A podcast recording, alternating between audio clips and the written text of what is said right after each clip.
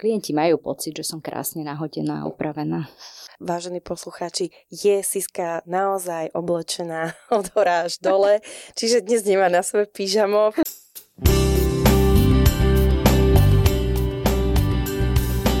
Bezpečný deň, milí poslucháči, vítajte v BOZP pod lupou, podcaste, kde s úsmevom na tvári odhaľujeme nebezpečné situácie v pracovnom prostredí a vydávame sa na dobrodružnú cestu za poznátkami o bezpečnosti a ochrane zdravia pri práci.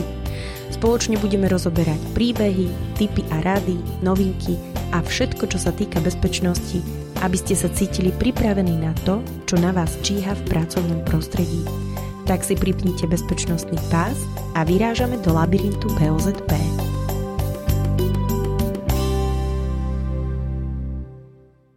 Dobrý deň, milí poslucháči, vítajte pri našej premiérovej epizóde podcastu od spoločnosti OXAS s názvom BOZP pod lupou.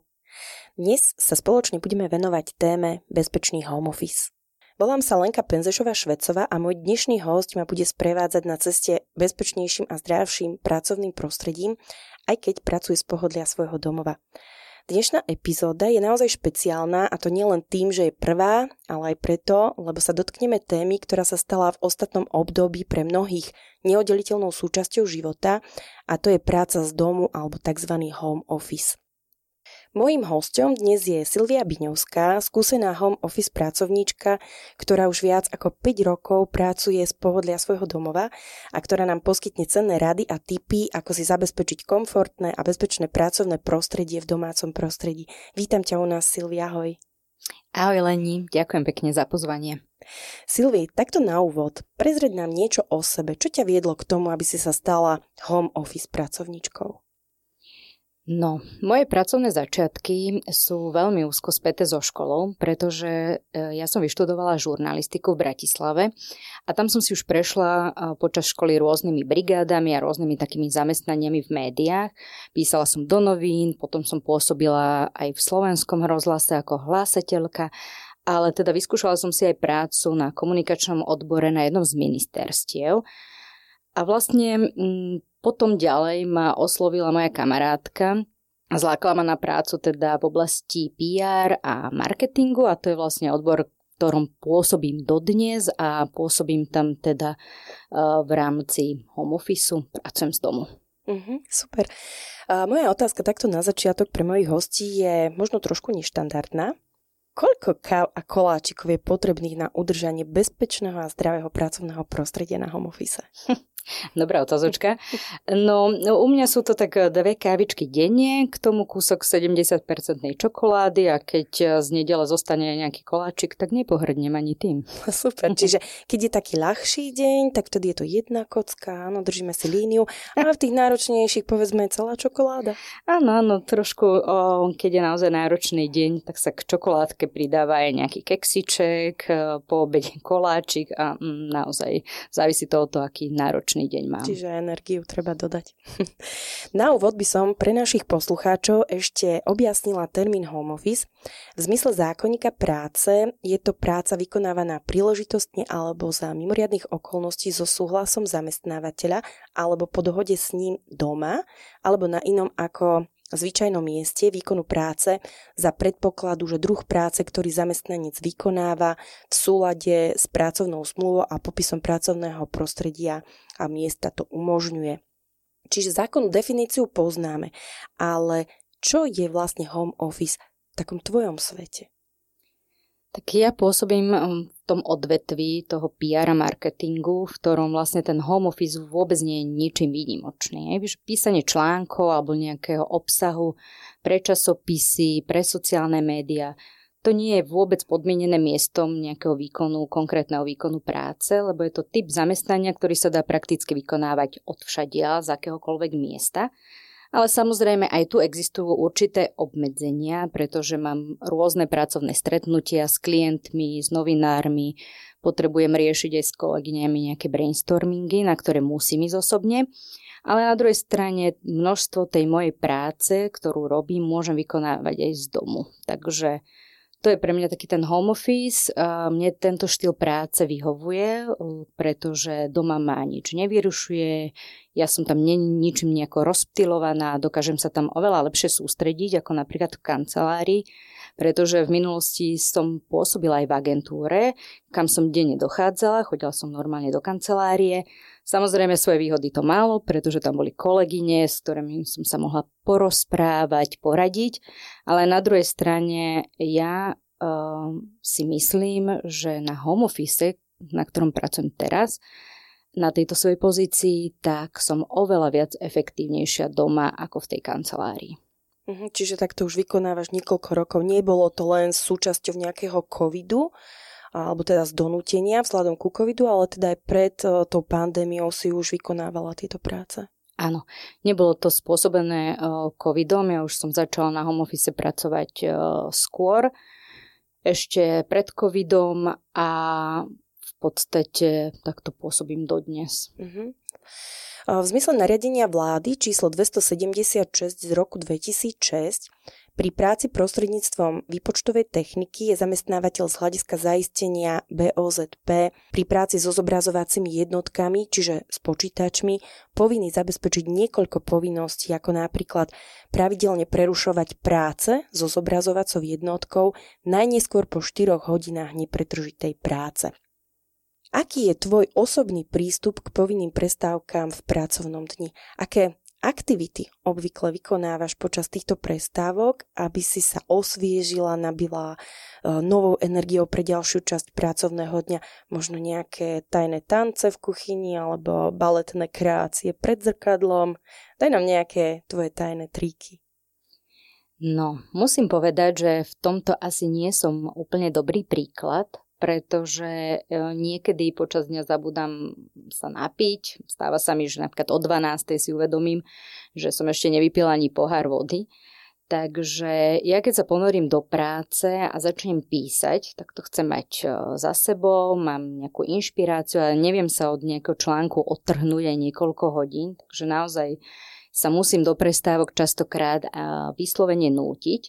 Dokonca som si teraz začala už na mobile nastavovať budí, ktorý ma upozorní, že je čas na prestávku, napísa. Takže áno, mm-hmm. mám pripomienky na to, že mám prestať robiť. Mm-hmm, super. A, ale myslím si, že už sa tak postupne zlepšujem a ak mám povedať nejaké typy, že čo počas prestávok zvyknem robiť, hm, tak snažím sa hýbať, Mm-hmm. To znamená, že dám si pár drepov, brúšákov, ale teda najčastejšie mám takú aktivitku, že vybieham v našom e, dome po schodoch, hore-dole. Mm-hmm. Hovorím si 10 krát, minimálne musím vybehnúť hore-dole.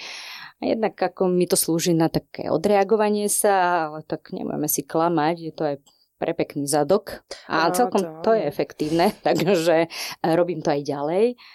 No a niekedy, keď ako, že ten, tá chuť na to hýbanie sa nie je až taká veľká, tak využívam čas aj užitočne. Napríklad, že mhm. naplním umývačku, riadu alebo dám prať a občas niečo povysávam, keď už sa nemôžem pozerať na ten prah na zemi. Mm-hmm. Takže Super. To cvičenie ti inak eh, prospieva. Škoda, že posluchači nevidia to pekné svalstvo. Z legislatívnych predpisov vieme, že obrazovka notebooku nie je vhodná na celodennú prácu. Ak je zamestnancovi pridelený notebook na celodennú prácu, odporúča sa prideliť zamestnancovi aj monitor vhodnej veľkosti a je potrebné zabezpečiť, aby klávesnica a myš boli od zobrazovacej jednotky oddelené a aby zodpovedali ergonomickým zásadám, čiže nejakej výške, sklone, tvarovaniu a podobne. Aké sú tvoje najčastejšie rady pre správne nastavenie monitora a klávesnice, aby sa minimalizovalo riziko bolesti krku, chrbtice, prípadne klbov? Tak e, v tejto oblasti tiež mám trošku rezervy, ale keďže si uvedomujem, že mi to už začína, že sa mi to pomaly začína prejavovať aj na mojom zdraví, tak e, som na tom začala e, pracovať, pretože ja väčšinou články píšem na notebooku ale mám doma aj samostatný monitor, mám aj klávesnicu, ale jednoducho ich nevyužívam, pretože mne to jednoducho nevyhovuje, nepracujem sa mi tak dobre. A ja pracujem takým e, spôsobom, že striedam prácu na gauči a s prácou teda pri stole. Tam sa mi najlepšie tvorí, alebo tam mi to najviac páli. No ale je pravda, že začína mať problém s krčnou chrbticou a bolestiami teda krku. A si teda myslím, že je to práve tým, že tak nesprávne sedím pri tom mm-hmm. počítači, respektíve pri tom notebooku. Takže uh, sa pomaly presúvam naozaj za stôl a si začnem využívať aj veľký monitor, aj klasickú klávesnicu. Mhm, čiže tú ergonómiu trošku zlepšiť. Samotná klávesnica a touchpad notebooku nesplňajú práve tieto ergonomické požiadavky a preto je potrebné, aby súčasťou takejto zostavy bola aj myš, splňajúca ergonomické požiadavky a zároveň bola oddelená od samotného notebooku. Vieš, čo je to myšmánia? No, keď som tento termín prvýkrát videla, keď si mi posielala otázky, tak som najprv na to pozerala, že čo, že to počujem prvýkrát. Absolútne som nerozumela, že a netušila som, čo to znamená. Akože myslela som si, že to asi bude súvisieť nejako s počítačovou myšou, alebo si to stále myslím, ale teda absolútne netuším, že čo to slovo znamená. A hoci som si ho aj googlila, hľadala som na nete, čo to myšmania je, tak sa mi to nepodarilo, takže neviem, lebo doteraz som naozaj nikdy nemala problém nájsť nejaký význam slova na internete. Poznám, takže ja viem nájsť všetko, doteraz som si to myslela, ale teda toto sa mi vyhľadať nepodarilo. Takže Myšmania nado mnou zvíťazila. Neviem, čo to je. možno, možno treba začať namiesto Google používať nejakú inú AI technológiu. mm. Ale týmto som ťa teda dostala a musím priznať, je to môj vymyslený termín, takže naozaj ho nenájdeš. Google ho možno odteraz zaradiť do nejakého svojho slovníku. Samozrejme súvisí tento môj vymyslený termín s nadmerným používaním myši. A keď už sme teda pri tom, máš nejaký tip na to, ako sa zbaviť syndromu tejto mojej myšmánie, čiže nadmerného používania myšky v administratíve a zachovať si zdravé ruky? Tak ja myš ako takú veľmi nepoužívam. Ako som spomínala, ja primárne využívam uh, teda notebook a tam je touchpad, uh, lebo je to pre mňa teda pohodlnejšie a ale ako predtým som spomínala, že začínam teda s používaním monitoru a teda klávesnice, tak určite zaradím um, do tohto nového spôsobu práce, pracovného výkonu ergonomickú myš, pretože uh, pociťujem také mierne trpnutie rúk a prstov po celodennej robote, mm. keď používam notebook, takže asi tiež je na čase to takýmto spôsobom zmeniť. V zmysle BOZP zákonov má zamestnávateľ povinnosť prideliť zamestnancovi pracovný prostriedok, ktorý je bezpečný a má overený stav bezpečnosti. Napríklad, ak je zamestnancovi pridelené elektrické náradie alebo zariadenie, v tomto prípade napríklad aj počítač, tak je potrebné, aby bola vykonaná revízna kontrola tohto elektrického zariadenia v pravidelných intervaloch v súlade s vyhláškou číslo 508 z roku 2009. Čo ale celkom nevie zamestnávateľ ovplyvniť je vznik tzv. statickej elektriny. A koľkokrát si sa ty stala obeťou nebezpečného tzv. stoličkového šoku a čo robíš, aby si sa mu vyhla? No ja osobne so statickou elektrínou akože mám skúsenosť, ale nestretávam sa s ňou pri práci veľmi často. Asi je to teda tým, že nenosím nejaké oblečenie z polyesteru, ktoré je teda náchylnejšie k statickej elektrine a ďalej je to možno aj tým, že máme pomerne nový dom a vzduch v ňom nie je suchý, ale skôr vlhký, takže asi aj to uh, bráni nejakému hromadeniu tej statickej uh, elektriny. Ale počula som, že proti vzniku statickej elektriny môžu pomôcť rôzne antistatické spreje, nejaké náramky alebo pomôcky, napríklad podložky na pracovnej ploche, ale teda ja som sa zatiaľ nemusela uchýliť k tomu, aby som ich začala používať. Uh-huh. A čo módny guru? Pracovanie z domu nám dáva síce slobodu vybrať si, čo budeme mať na sebe, ale čo nám môžeš povedať o tom, ako sa vlastne obliekaš na online pracovné stretnutia? Je to uh, len biznis na vrchu, a nejaké pekné pyžamo na spodku, alebo máš niečo exkluzívne pre tvoje virtuálne kolegyne, kolegov, klientov? No, móda. O móde sa v mojom prípade asi hovoriť veľmi nedá, lebo ja teda niekedy aj do 11. do obeda som v pyžame, alebo v tepláčikoch, v tričku, v mikine, to je taký môj klasický pracovný odev, ktorý na home office využívam.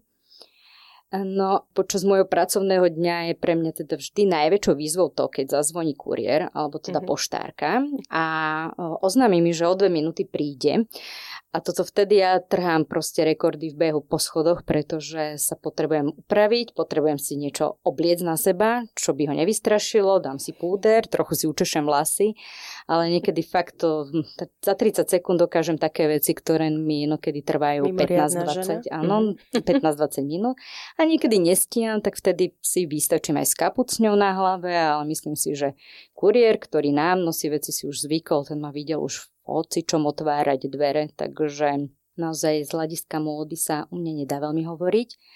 Ale na druhej strane, keď mám nejaký taký pracovný telefonát alebo nejaký taký pracovný call, tak uh, vtedy sa upravím, ale tak ako si ty hovorila, spomínala, naozaj je to iba vrchná časť oblečenia, tam si dám blúzku, make-up, rúž, všetko, mm. náušnice, naozaj ako keby som bola prichystaná na krásne aj osobné stretnutie, za to dole sú ponožky, papuče, tepláčiky a teda aj neriešim, ale klienti majú pocit, že som krásne nahodená a upravená. Vážení poslucháči, je Siska naozaj oblečená od hora až dole, čiže dnes nemá na sebe pyžamo, prišla oblečená naozaj tak, ako sa patrí na osobné stretnutie. A keď už sme pri tom obliekaní, ak by BOZP v home office malo svojho vlastného superhrdinu. Aký by mal podľa teba kostým?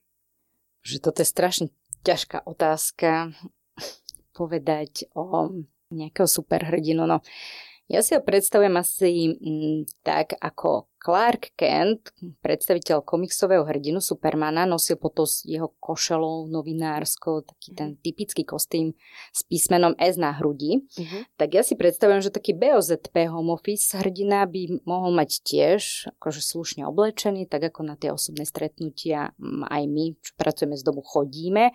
Ale teda pod košielkou by bolo nejaké teda pekné pyžamko a možno, že s nejakými hodinami na hrudi, pretože mne sa strašne spája ten, ten home office uh, s časom a čas je taký prvok, ktorý je pre home office dôležitý, ale jednak z toho pohľadu, že človek na home office si musí presne nájsť čas na prestávky, dokázať ten čas korigovať. Zároveň je to dôležité z hľadiska toho, že človek musí si vedieť zadeliť a oddeliť pracovný čas od takéhoto súkromného a vedieť si povedať, dobre, teraz je to práca, ale povedzme o 4. o 5. končím a už sa treba venovať rodine, čo častokrát aj ja s tým mám problém a niekedy robím aj po nociach, po večeroch, ale jednoducho dokázať oddeliť taký ten pracovný od toho súkromného času a vedieť sa venovať aj sebe a rodine.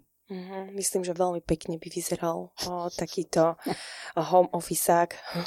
a máš nejaký administratívny hack na zlepšenie BOZP, ktorý by si odporúčila všetkým na home office?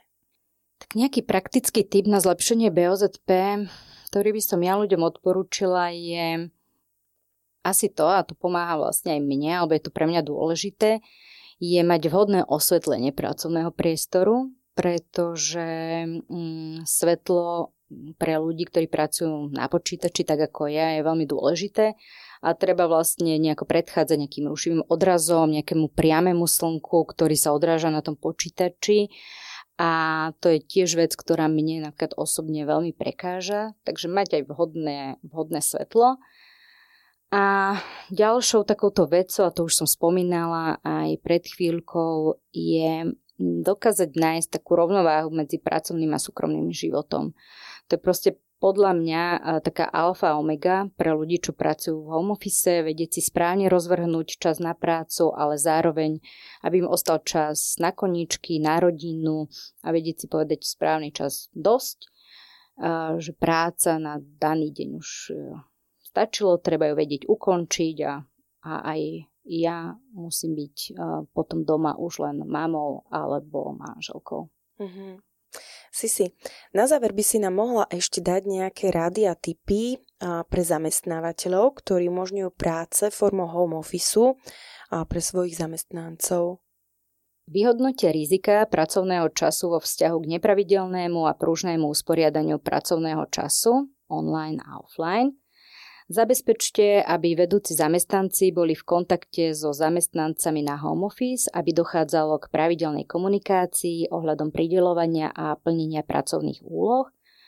Tiež je dôležité umožniť, aby zamestnanci na home office mohli byť v kontakte s kolegami prostredníctvom prostriedkov audiovizuálnej komunikácie na dielku.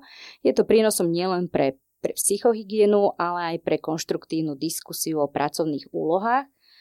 A Taktiež je dôležité pri zavedení home office zabezpečiť, aby zamestnanci rotovali. To znamená, aby bol umožnený aj výkon z ich bežného pracoviska za účelom zaistenia psychohygieny prostredníctvom striedania pracovného prostredia. Super. Siska, ďakujem ti veľmi pekne za veľmi dobré zhrnutie, ktoré určite pomôže aj našim poslucháčom. Na záver by som ti veľmi pekne chcela poďakovať za výborné typy rady, ako si spríjemniť a hlavne zaistiť bezpečnosť na pracovisku v tom domácom prostredí na home office. Mojím hostom bola Silvia Biňovská. Ďakujem pekne za pozvanie, Leni. Samozrejme ďakujem aj vám, poslucháčom, že ste si nás dnes vypočuli pri našom prvom podcaste. Dúfame, že ste si užili tento rozhovor, získali užitočné informácie, ktoré vám pomôžu v každodennom živote. Ak máte nejaké otázky alebo nám chcete poslať nejaké vaše tipy, nápady ohľadom budúcich epizód, neváhajte nás určite kontaktovať. Vaša spätná väzba je pre nás naozaj veľmi dôležitá. Nezabudnite sa tiež prihlásiť k odberu našich podcastov a podeliť sa o s vašimi priateľmi a kolegami, ktorí by mohli mať záujem o naše témy. Ďakujeme, že ste nám dali svoj čas a už teraz sa tešíme na ďalšiu epizódu. Nezabudnite byť bezpeční a zdraví a prajeme vám krásny deň. Pekný deň všetkým poslucháčom.